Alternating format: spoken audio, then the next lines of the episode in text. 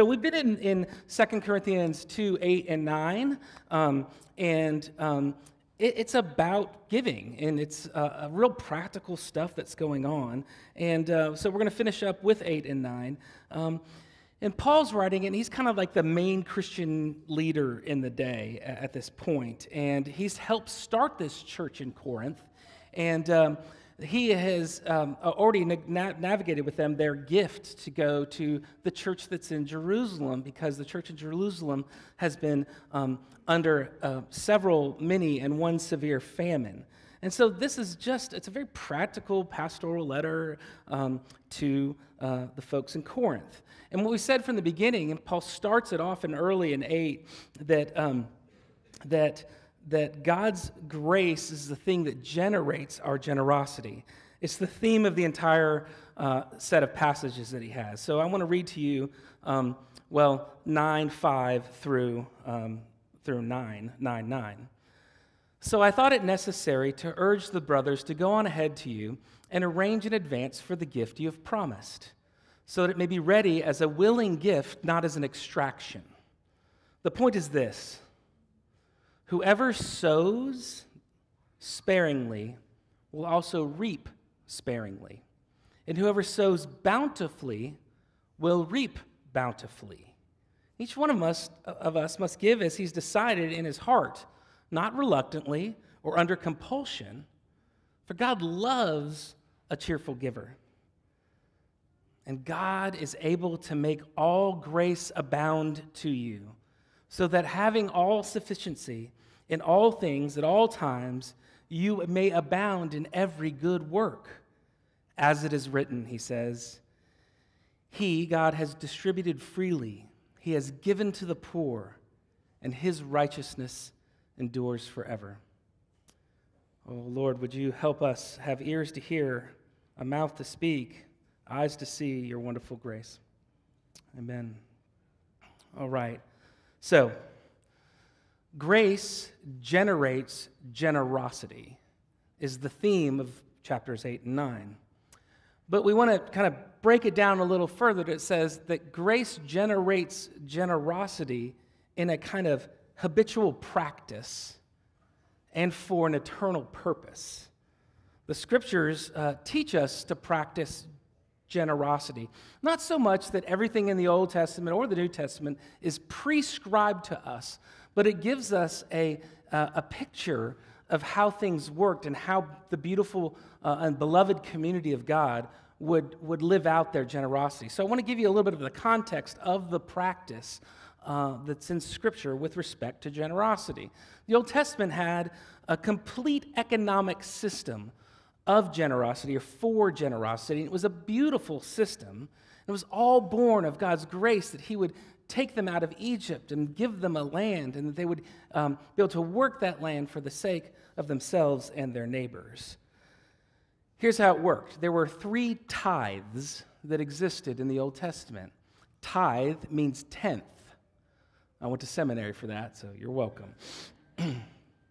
there was a Levitical tithe, or you would call a worship tithe, and that tithe was 10% of everyone's income, is out of numbers, that was given to the Levites, the folks that were uh, there to plan and prep that, um, the, that worship. And a portion of that, a tithe of that, actually went to the priests who did the work. It was about the organized worship of God. So, yes, at Redeemer, we, we pay our staff as we prepare it worship and and that's everything from air conditioning units, if you haven't experienced that a little bit today, um, uh, to mic cords, to communion supplies, to the all important goldfish for the children. for the children.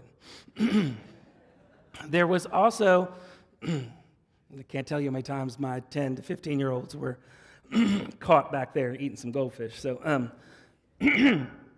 the second prescribed tithe was the feast tithe. And think about this for a second all the celebrations and meals and activities surrounding all the festivals of Israel. And Israel liked to have some feasts and festivals. There was another 10% that went to that. And it was not an accessory, it was a priority to live our lives together. That's why, you know, it is wise to spend money on our Wednesday gatherings as a church with blow up slides and food provided, right? We call them jump jumps. I don't know what they're really, really called. Paying for food trucks and feasts is, excess, is expensive, but it is not excessive in the ethic of God's people. Because God's people gather to lounge in His goodness, to repose in His grace, to bask in His provision. And we do that together and then invite our neighbors to do that with us. The last tithe was a tithe that was 10% over three years, so 3.333% uh, a year. Um, and that comes out of Deuteronomy. Um, um, and it's what um, it, it's about being, um, uh, it was an alms tithe, if you will, or a tithe for the poor, and hospitality for people who were welcome into the community, sojourners in the land that could then come and have a place to live and eat. It stems from the Old Testament and um, uh, for the use of the Levites and the poor and the community and the stranger and the fatherless and the widow. So, this third one, which was a third of a tithe, tithe um, is, is kind of what we embody with the Hawthorne House. Look, man, we could sell that thing. It's a pretty hot market, though it's just waning a little bit. We could sell that thing. I looked up on Zillow, about 400. It's not what it's about. It's about giving a space, creating, preparing a space for people to come and sojourn who have no place to lay their head. That's what that's about. It's literally our gift, our try to manifest this way of life together as for the sojourner and those who don't have a place to be. So, my job or my desire isn't to just like tell you this is exactly what's supposed to happen. There's some complications and difficulties, and there's Old Testament, there's New Testament. Um, but I'm not prescribing these, but I would love it to capture our imaginations. To, what would it look like to live on, you know my math here, 76.33% of our income? and the rest to be oriented towards these kinds of things. Now, now the, to, to, to speed up through all of the context of where Paul is in this moment, Paul is actually not talking about the tithe at all. None, none of those three tithes at this point. This is, and this may not be a familiar distinction with you because we often use them uh, interchangeably, but in the Old Testament, uh, there was a difference between a tithe and an offering. And the offering, the tithe was kind of automatic. The offering was when something came up, uh, uh, or you had extra, or there was great need, you would give above and beyond that tithe and offer more. Each of the towns around uh, Israel would, would, would, would have their own uh, ability to receive these offerings along with the alms that they had given in the tithe. And then they would distribute accordingly as they saw fit. So when 9:5 says, "So I thought it necessary to urge the brothers to go on ahead to you and arrange in advance for the gift you have promised, so that you may be, um, be ready as a gift and not as an extraction." He's he's uh, purposefully talking about this offering. This is a gift that you want to give. It's above and beyond. It's not the automatic, you could even say mandatory tithe that typically exists. Again, this is about Jerusalem and how much they've been struggling and how little that they have. And so, this is, he says, a great opportunity for you to go ahead and give as you intended to do. And that's called an offering. Now, like I said before, depending on your church um, experience, that you might have um, equated those things, and I'm not really care about the words per se, but, but just this orientation of the context of the practice of generosity was built into Israel and to Paul and to the early Christians was to give a steady chunk away as a regular part of your life, and then to have these offerings that you give when God blessed something abundantly, or that you had a kind of, you know, you won the lottery or something, because, you know, the Israel lottery back in the day was pretty, pretty significant. Um, thank you for one laugh on that. I appreciate that. Um, so, that's the whole thing about Titus coming to pick this up. And it, it's not an extraction. This is like the gift. This is a bounty of your giving. And this is awesome. It's an above and beyond kind of gift. You heard last week that we received a pretty large gift. Um, an offering is what it was. It was above and beyond gift, I'm assuming. Uh, and thank you so much for praying for our leaders who have been praying and working through to get that. The initial meeting was really good about how we would do that. And we have to work out kinks, and we need a communication plan, which I'm not in charge of. So um, I'm not going to say a whole lot more than that, other than this. The instinct, which I think is beautiful, and the agreed upon reality was can we create, uh, use this wonderful gift, this offering, as a way of shaping our church's ability to give more offering, to use it like the talents uh, in, the, in the parable that Jesus told, to ha- help jumpstart more giving uh, to area, areas that we want to prioritize or respond to things and needs within our congregation. To create a culture of giving, not just the incredible generosity of our tithes, but then thinking about even, even exploding that generosity into offerings and other things like that. And we want to create kind of buckets to carry that generosity that is born in us not just for the sake of the fact that ACs break down, but for the sake of our neighbors as well. So, thank you again for your uh, prayers. And uh, you are, y'all are just generous people. You really are. Grace might have got a hold of some of y'all. God's kindness might have got a hold of y'all. Because I've got people asking me about counseling needs and setting up a fund for that that go beyond the emergency stuff that we already provide. I got folks Murph will be glad to hear this, who really want to give more to youth ministry to help Murph out along the way and ready to write checks. I got people who want to renovate buildings and create places and spaces um, uh, that, that are not just to the beautifying of the welcome of God, but also in thinking about honoring Pastor Tripp and John Engel. Uh, people wanting to do this. And I, I know of at least two people who want to develop our caffeine ministries through the coffee so that when people come, they taste and see the goodness of the Lord. Seriously, y'all, y'all are incredibly generous. We want to use this incredible offering, this offering we got, to kind of figure out how to do more of that kind of stuff. So pray for us as we continue on, and stay tuned when someone other than me creates the communication plan um, about that. We want to sow the generosity of God into every nook and cranny of our lives and to the lives of our neighbors.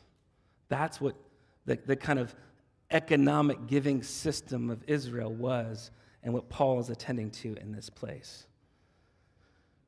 And I tell you all this because Paul also knows we can get a little wonky about money sometimes. And so he says, and what I'm trying to tell you is, for we aim at what is honorable not only in the Lord's sight, but in the sight of men as well.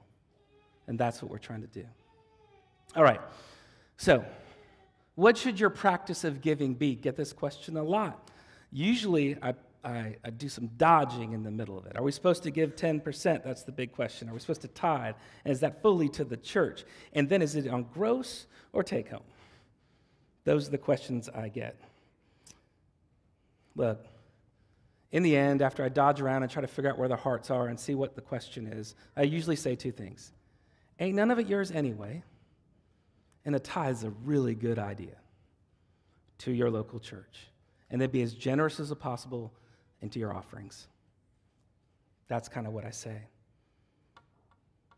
But never, ever, ever forget that it's not yours. I make a joke every time I pay for a meal as a pastor. I say, This one's on Jesus. But if they pay for it, it's just as much on Jesus as anyone else, as when I do it. It's all on Jesus. Every nickel you have is Jesus's, and it's yours to steward in light of who Jesus is.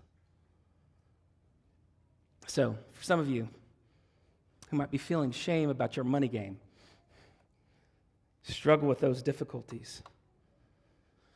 God's laws and God's guidance in the Old Testament and the New are not for your shame, they are for your good. And if you're struggling, hear this. Come, all you who are thirsty, come to the waters. And you who have no money, come. Buy and eat. Come, buy wine and milk without money and without cost. All right, the practice. It's important. We can talk through it. Y'all have discussions with each other about this. Let someone else but you and your family know your finances. It's terrifying and good for your soul and theirs. Not someone's going to be extra judgy or extra, don't worry about it, just do you. Just someone you can trust and love and loves you. But all that is really, and it is all really important because our practices do matter. The thing that Paul kind of ends this whole section with, though, is not the practice of it, but the purpose of it. When someone, when someone says, the point is this, that's the purpose. And he says that in verse 6. The point is this whoever sows sparingly will also reap sparingly, whoever sows bountifully will also reap bountifully.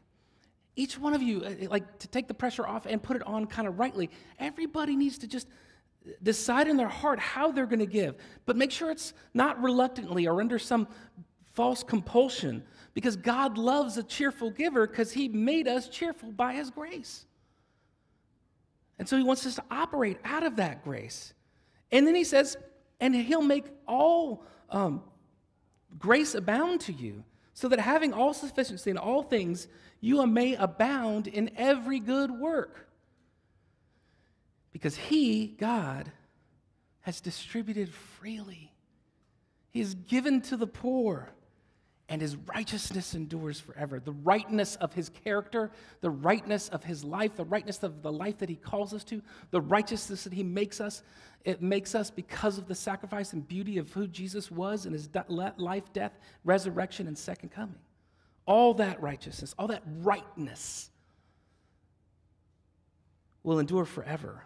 And he's manifesting us into those kinds of people. The purpose of generosity is to demonstrate God's grace. God's grace generates generosity for the purpose of demonstrating God's grace. It is a beginning and an end kind of thing. He's the source and purpose. This grace is the source and purpose of his generosity. The grace comes, provides for you so that you can abound in every good work, showing his grace. Grace commences and grace culminates. That's what it is. So then we just go about giving our stuff away as we can. Whoever sows sparingly, reap sparingly. You'd only put a couple seeds out in the field, guess what? Only to get a couple seeds back. You put a lot out in the field, not too much. Not that I know anything about farming. But a proper bountiful amount, and typically bounty returns. What, what Paul's saying is that your, your, your bank ledger is your testimony. How we spend our money is declarative. Now we have to ask ourselves what is it, what are our bank ledgers declaring? And that's a hard question, not given to you in shame. But let's just be honest, we all use money to show off. I mean, like my amazing t shirt. Didn't have to get that one, probably went a couple bucks cheaper, but come on, got to show off. We just got to make sure what we're showing off with our money, because our money is showing off something. And he's saying what it needs to show off is the fact that your heart and lives have been transformed by the grace of God, the one who became poor so that we might become rich, the one who gave himself fully so that we might live. That's all it's saying. I know some people who take this really seriously, very, very seriously, both in the way they think about tithing and their offerings. Friends of mine who are probably now multimillionaires, about 30 years ago, they realized they were going to be rich. And so they started thinking very seriously about how they would give their money away, how they could show off God's grace to the world. They searched the nation for people who would help them when they realized that they would be rich. And they finally settled on a plan to work their way up to 50% of their income. And now, I haven't talked to them in a while, but I know their goal was to get to 90. Amazing. Only God's grace can do something like that because everything in the world says, more money, more power. I got it. I need it. It's for me. But, this, but I don't want you to get just, oh, well, they obviously have enough to live on the 10% deal. Because the same thing is applied elsewhere. Martin Luther King used to tell the story when he was visiting um, a school in Mississippi where every day the teacher would take her lunch and try to fill it as much as she could because she knew none of her 12 students had eaten breakfast or will eat lunch. And the day he got there, all she had was an apple, and she cut it into 12 slices and gave it to her children. It's the same thing. Or Kozol tells the story of an East St. Louis kid who was given money, he was like 10 years old, was given money to go get two slices of pizza for his six people in his family. Walking home, he had the two slices, but he came across a family that was homeless that didn't have any. And he gave one away. Kozol asks him, who's a research psychiatrist, says, Did you think your parents would be mad? And he answered, No, they were hungry. So whether it's the bazillionaire or the person with the kid with two pieces of pizza, it's how do you show off God's grace with the resources we have? And only God's grace can generate that kind of generosity, looking to Him. I hope that answers the question about whether it's a tithe, gross, or take home, or whatever, about our tithing plans or offering plans. It doesn't mean they're not plans, they are planned. But to think carefully about Every nickel you have, I don't care if it's a crypto nickel, it's probably less than a crypto nickel right now. It has one purpose to show what kind of God that we have, who's given us every gift that we have. That is the purpose of our resources. It's what happened with the widow and her mite. It happened when Zacchaeus, who had ill gotten gain, gave it away plus interest. What happens in the early church when they said they would have no needy among them? That's what we're attending to. And that's what Paul is getting at when he says a cheerful giver. So the question for us as we look at our ledgers is how we can we best use the resources God gave us to show off who God is and how he's loved us. That is the underlying ethic for it all. I want to say this nothing in our world will, deliver, will, will, will encourage us in this direction. And so we need each other. We need to celebrate when gifts like this happen, whether it's a middle widow's mite or a large gift that we received earlier. I even hate to say the word large. It is large numerically, but, but in the kingdom, the mite and the, and the, the hundreds and hundreds of thousands of dollars is the same thing. And yet I want to celebrate that. I want to end by just having compassion for you and me. Living in this world economically is hard. It's real hard. And it's like 8.5% hard, harder now with inflation, if I have that number right. We struggle to manage our resources. Some of us because we don't simply have enough. Some of us because we spend too much. Some of us, we don't manage them well because we've hoarded too much. The beauty of the gospel of grace that generates our generosity is that it's the same solution for all of us. To Jesus and his power and his grace and looking to him as our true God and not mammon. Mammon is a cruel God. Jesus is a kind God.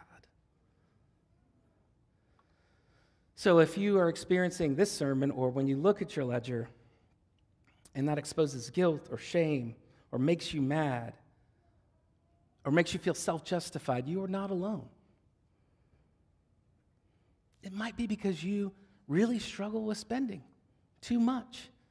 The solution is God's grace. Turn to Jesus of your sin and reorient to Him, the one who loves you and has given you everything you need.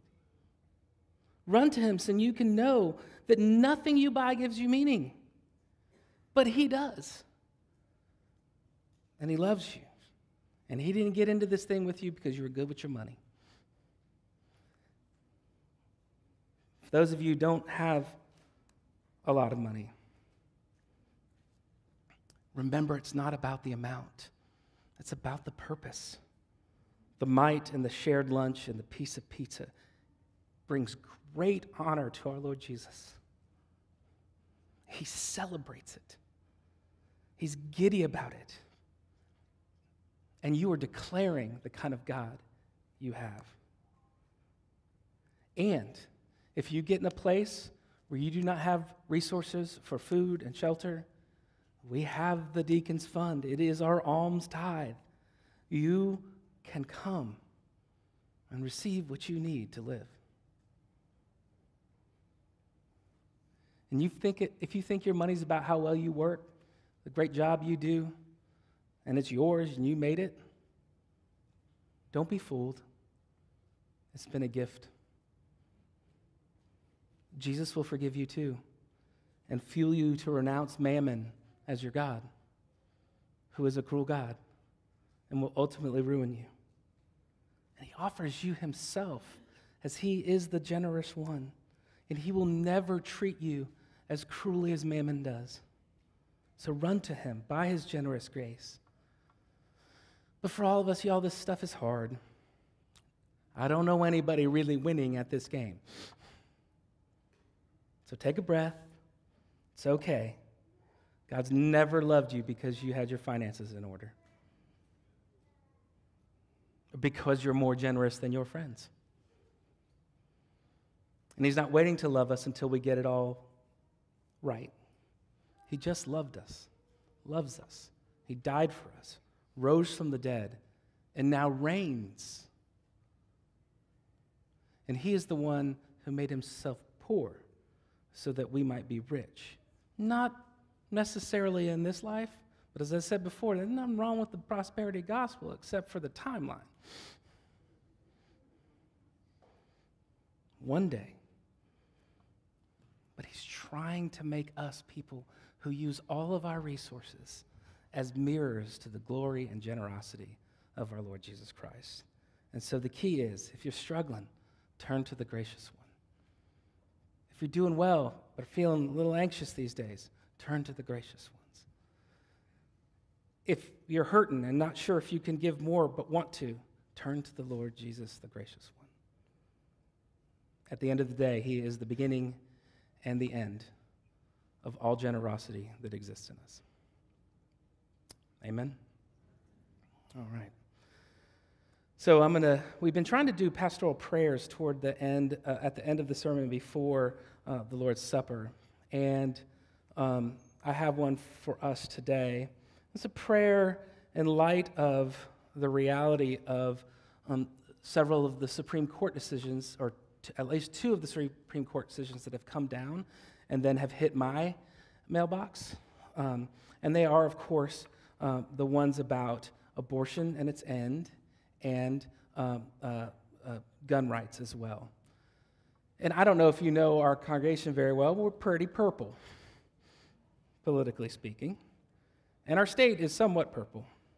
And so, what I'm going to try to do is, um, is, and what I've asked and had the elders read before, and is just to pray that, that in light of all these decisions, in light of lots of confusion about what states where and how this and what does it affect for North Carolina and what all those other things, that we would just be the kind of people that would be about the flourishing of life from womb to tomb, always. Let's pray. Lord Jesus, you know us, you love us, you know we're all over the place politically, and you know that every email I got was oriented to the flourishing of your image bearers. And I thank you for that. Thank you for making us love people. And this land in which we sojourn has made some decisions, and, and some people are feeling confused, and some people are feeling elated, and some people are feeling frustrated. And I'm getting emails to, to either uh, protest or do a happy dance. And uh, all this stuff about these two decisions is just, it's just tough. And some are just still curious and unsure and anxious, and some are, are hopeful, and, and we're just, we're kind of all over the place. And yet you've made us people who want life to be preserved and flourish. And we thank you for that. Help us amid our difficult strategies of, uh, our differences in strategies and how we think that might work. We beg you to show us yourself more beautifully as the God of justice and mercy and faithfulness and beauty. And show us how to live out our command from you to do justice and love mercy and walk humbly with you towards our neighbors. We need you to help us not rely on the power that comes from either our state or culture or social issues or any of that stuff, but on your power and your wisdom, how to engage and serve uh, for the sake of our neighbors and fellow members who are all over the place. We desperately need you to continue to help us preserve the dignity and flourishing of every image bearer that we see or know of. We pray that each of us would see your truth and beauty and love. And we pray especially that the following would see your beauty, truth, and love. We pray for this for the women who are confused and concerned about what the, their state allows and, and what it requires, and their friends and um, all that stuff. We pray for we pray this for the unborn children who are unwanted. We pray this for those who sense the need uh, to carry guns on their person, and we pray this for those who are afraid of those who sense the need to carry guns on their person. And without judgment on any of these crowds, these folks, we pray that we would be a people who saw and loved, who cared for well, who had were not people of judgment but people of mercy, ready to give it as greatly as we've received it from you. We pray that your Spirit would transform us into this kind of people, that we would bear witness to your resurrection, your life, a life eternal. We pray this in your name. Amen.